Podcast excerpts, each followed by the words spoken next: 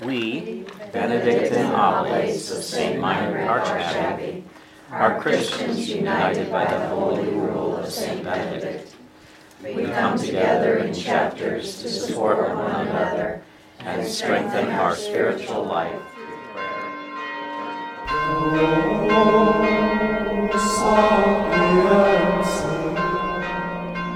Hi, I'm Brother Joel. And I'm Brother Colby, and you're listening to Echoes from the Bell Tower stories of wit and wisdom from Benedictine monks who live, work, and pray in southern Indiana. The podcast episodes we've been working on all revolve around St. Meinrad's outreach in the world. Some of the episodes go along with stories in the 2018 annual report of stewardship.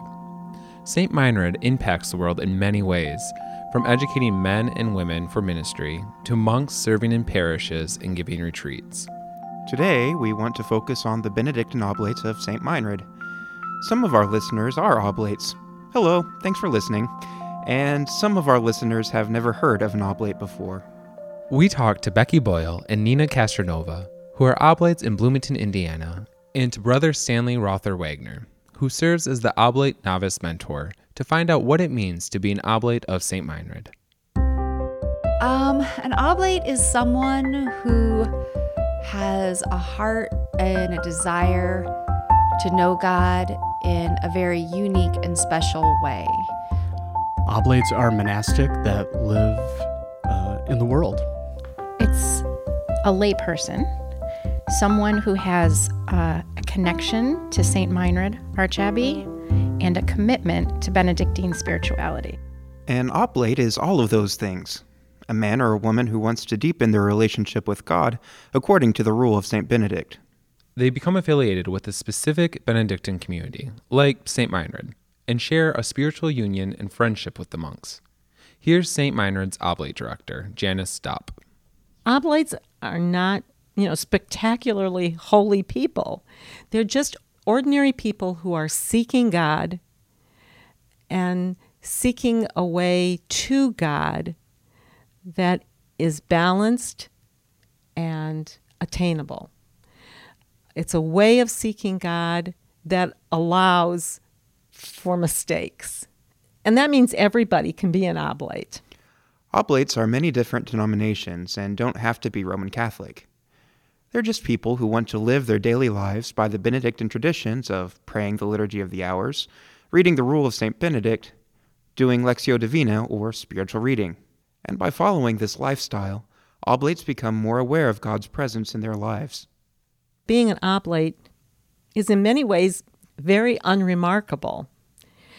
There's, you know, no special garb that you wear. You don't put any initials after your name. Uh, it's something that's very quiet. And yet, uh, it's something that changes your life forever. Oblates pattern their own lives after the lives of the monks. As you can imagine, there are some elements of the monk's life that are easier to mirror than others. So for me, I'm taking the sense of balance that they have and applying it to my life. I'm taking sensibilities that they have uh, about hospitality. I'm taking the rhythm of, of having prayer times throughout the day. I'm taking the importance of contemplation, uh, Lectio Divina, and plugging that into the life I'm leading in the world. I can't do that the way they can do it, but I can take bits and pieces of that life and make it real in my life. Being an oblate is supposed to enhance the life you have and to make you a better person in your vocation. When I first came to St. Meinrad, Father Justin said to me, You are not here to become a little monklet. You are here because you want to be a better wife and a better mother. And that made sense to me. Becoming an oblate is not a light decision. Following the lifestyle of a monk completely changes the balance and pace of life. People who want to become oblates spend a year as novices. During that year, they read and respond to novice lessons once a month and learn how to apply the Benedictine values to their own lives. We try to make it very clear to people entering the novitiate that they're not just joining a prayer group, that um, this isn't a club that puts them closer to the monks in the monastery, but that it is, in fact, a way of life. May we learn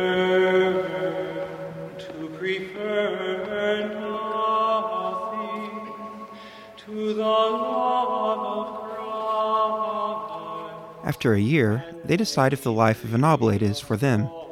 Some people decide it's not, and others go on to make their final oblation and officially become oblates of St. Meinrad. Charles, Keith, Sean, Virginia. Do you wish to be enrolled as a Benedictine Oblate novice of St. Meinrad Archabbey? I do. May God bring to completion the good work begun in you today.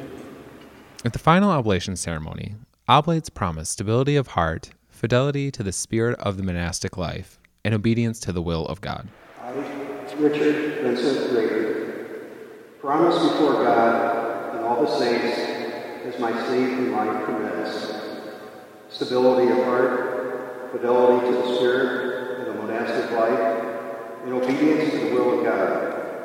As an oblate of the venerable monastery of St. Meinrad. After oblation, St. Meinrad becomes their spiritual home. Being an oblate of St. Meinrad means that they're an extension of our community out in the world. So we need the oblates, and the oblates need us. I don't think there's any way to overestimate the role of the, the house that you are affiliated with. We pray for them and for ongoing vocations, and they pray for us.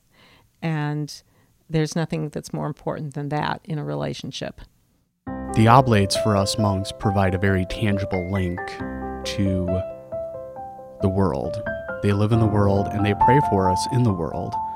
Indeed, their, their most important role is to pray for our monastic community, but they also, through their good zeal, manifest all the good that we do here. The monastic community serves as models for the oblates on how St. Benedict calls us to live, but that education goes both ways. Here's Brother Stanley. The thing that I enjoy most about working with our oblates is that I learn from them. I obviously learn from my brothers here in the monastery, but it's interesting to see how a monastic takes on living the Benedictine way of life in the world. And I think that that's one of the great things about the Oblates is that they are members of this community, and as community, we all learn from each other, and we all grow in that love and progressing on our way toward Christ. We're very blessed to have Brother James, Brother James the Greater, as I understand it, will be talking to us today about accountability, which is our theme for the year. So we've seen him before, and we're happy to see him again. Take it away, Brother James. So accountability, I want to kind of break it up and talk about uh, the first part of it, kind of introduce accountability from the Rule of St. Benedict and talk about the four kinds of monks from chapter one of the Rule. And then I'll Some people become oblates because they want to grow in their faith. Some are looking for balance or peace in their lives. Becky Boyle was drawn to the community aspect of being an oblate. There are oblate chapters spread across the United States that provide a community of like minded people, although you don't have to be a member of a chapter to be an oblate. Monks are assigned to chapters and attend meetings to teach about different aspects of Benedictine spirituality, like how we just heard Brother James talking about accountability. Becky is a member of the Bloomington, Indiana chapter, and she serves as one of the chapter coordinators. Bloomington chapter, awesome, awesome community. Um, we are a very busy, vibrant, and alive chapter. Um, people have lots of ideas. It's a very caring community. It's it's amazing. Let our hearts and souls be stirred now to seek and love and fear you. Becky has been an oblate for two years. Before becoming an oblate, she always went to Mass and was active in her parish, and she hosted a Bible study in her home for five years, but she still felt that something was missing. You know that I've always had a heart for knowing God in a special way. Um, as I became an adult and I had my own children, something else was clicking in me. And so I tried things like Bible studies. Um, I would go to conferences and conventions, just trying to connect with like minded and like hearted people. You know, I so desired, and I thought God wanted me to be in a community, you know, small, large, whatever, but He wanted me to connect with other people in that way. One day, Becky was telling her faith story to an oblate, and at this point, she didn't know anything about oblates. And so she's like, Oh, you should try oblates. It's great. It's wonderful. And so I just kind of let that set and resonate for about a year or so. And then um, I saw this person again. And I was like, So what was that you were talking about? Becky was given some information about the program and was invited to one of the chapter meetings at the parish. And just right away, I knew, like as soon as soon as I was there, as soon as I was with these other people, some whom I knew from our parish, many who I had never met before, even that it felt in a way like I was home. So that's when I knew. Being an oblate has brought a sense of peace and settlement to Becky's heart, that feeling of home. Home to me is at 4:30 in the morning when I'm praying lauds by myself um, in my family room.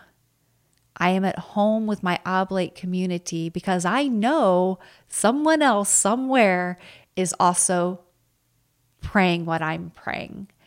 And I don't necessarily have to be physically present with my oblate community to know I have a family in that community. Being a member of a chapter also creates a support system for Becky. There's a group of like minded people who can hold her accountable and offer support when she needs it. Sometimes you just don't feel it, you know, or sometimes you're kind of down and you're low and it's just not clicking for you.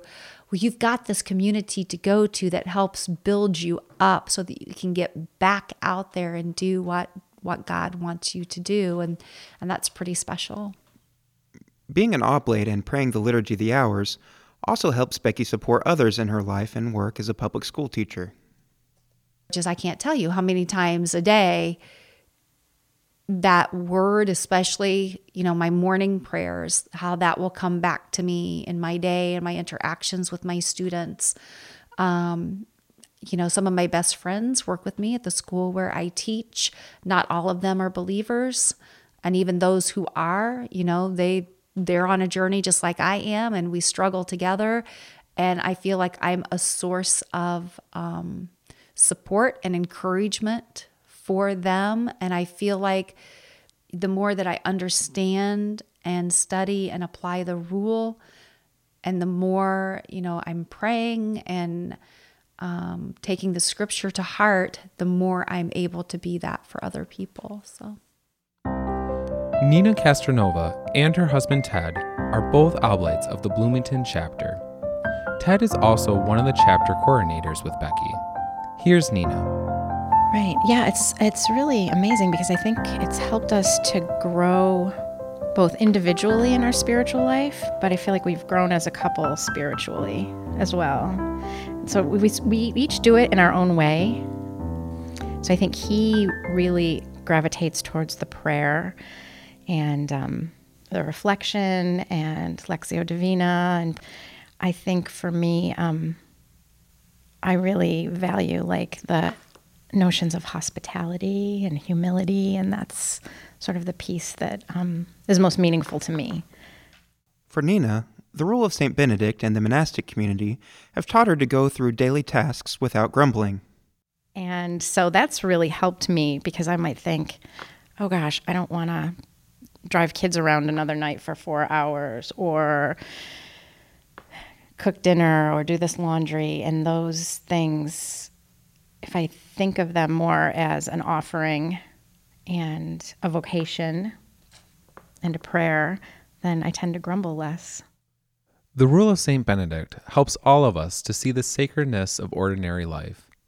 All those small little details of everyday life can become a prayer or an offering for god Here's Janice. If I can invest every moment of every day with an understanding that uh, baking a loaf of bread or making dinner or doing the laundry, um, making the beds, you know, that all of those are are holy activities when we look at them through the eyes of obedience and humility. Those are all ways that oblation um, changes the way you approach life. And so uh, I think that it makes the ordinary life that I live uh, something truly beautiful. We've seen how being an oblate can impact individuals. It can also make a positive contribution to the community that you live in. The Bloomington Oblate chapter is impacting their community in several ways. Here's Becky again. We find a deeper understanding for our faith and a connection with each other through prayer and work. So, as oblates, we're a praying community and a working community. Or where can I flee from your face? If I climb the heavens, you are there. If I lie in the grave, you are there. They have a special care basket that they put together for the oblates who are sick or shut in. They offer Vespers every Wednesday evening at St. Charles Borromeo Parish in Bloomington. I thank you for the wonders of my being, for the wonders of all great creation. Already you knew. They also participated in the St. Meinrad Day of Service back in March. They worked with a local organization to help feed the homeless. What else do we do? We do a lot. Oh, this is also a relatively new one bread, one cup here at St. Meinrad. Wow, what about we connect youth with oblates? This past summer, Nina brought a group of youth to St. Meinrad for the One Bread, One Cup Liturgical Leadership Conference. The Oblate chapter sponsored and covered the tuition costs for one of the high schoolers. Here's Nina again. So yeah, so we sponsored one, and I was just I was very touched by the oblates' um, generosity and thoughtfulness. Yeah, um, to do this, uh, and it was somebody who might not have otherwise been able to come. So it was really a good deed. Through sponsoring a youth and bringing a group down to OBOC, Nina is hoping young Catholics in the Bloomington community will become connected to St. Meinrad and to Benedictine spirituality. So when I think about the Benedictine values and the sort of core of Ora et Labora, work and pray, I'm seeing these kids in this week working and praying every day. It's really beautiful to watch. If I'm getting to know somebody, one of the most important ways that we do that is by sort of saying, Hi, I'm Father Christian. I'm from St. Meinrad. And uh, my favorite word in French is parapluie right? So I'm, I'm sharing things about myself. This is how you're, this is how my friend is getting to know me because I'm sharing about myself, right? So when we say that Jesus is the Word of God, what do we mean? They're also experiencing like true hospitality, which I think is wonderful. It also introduces them to the beauty of the Liturgy of the Hours. Um, a lot of them are hearing chant for the first time. So that's really wonderful. And just getting a, a glimpse of monastic life.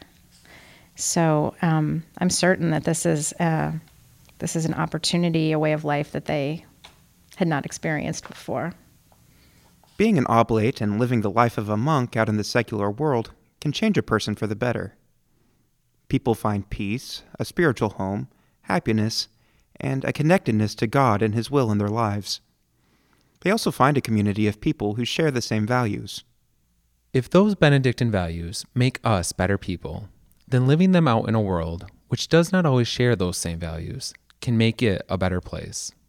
Then St. Meinrad really has done something remarkable for the world.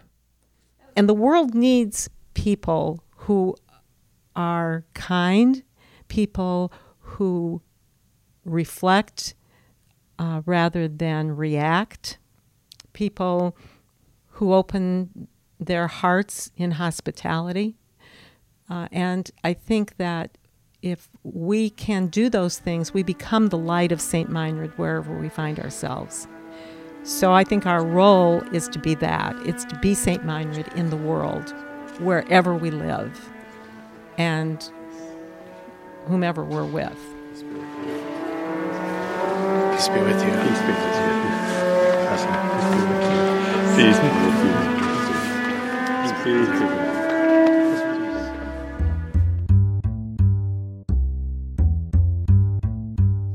Thank you for listening to our episode today about the Benedictine Oblates of St. Meinrad. If you want to learn more about the Oblates, check out their website at stmeinrad.org/oblates. This episode was edited and produced by Krista Hall, with help of Brother Joel Blaze, Brother Colby Wolnikowski, Mary Jean Schumacher, Jim Paquette, Tammy Sheeter, and Christian Mozek. The music for this podcast was written and produced by Brother Joel. A special thanks goes to Brother Stanley Rother Wagner, Janice Dopp, Becky Boyle, Nina Castronova, and all of the Oblates of the Bloomington chapter who let us record audio during one of their recent meetings. Stay tuned for more episodes about St. Meinrad's outreach in the world. If you've enjoyed Echoes from the Bell Tower, tell your friends and subscribe to it on iTunes, Stitcher, or wherever you get your podcast. And if you want to listen to past episodes or learn more about our podcast, visit slash echoes. If you're looking for another Catholic podcast that focuses on storytelling, check out the USCCB's Made for Love podcast.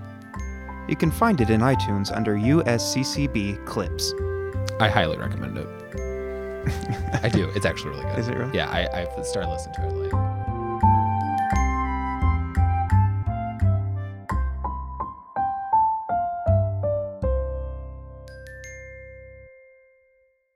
Janice promised me that I could have the chapter that goes to the moon. So I thought that was pretty nice of her. What? No, she didn't. I wanted the moon chapter. no, you get the Mars chapter. Oh, okay.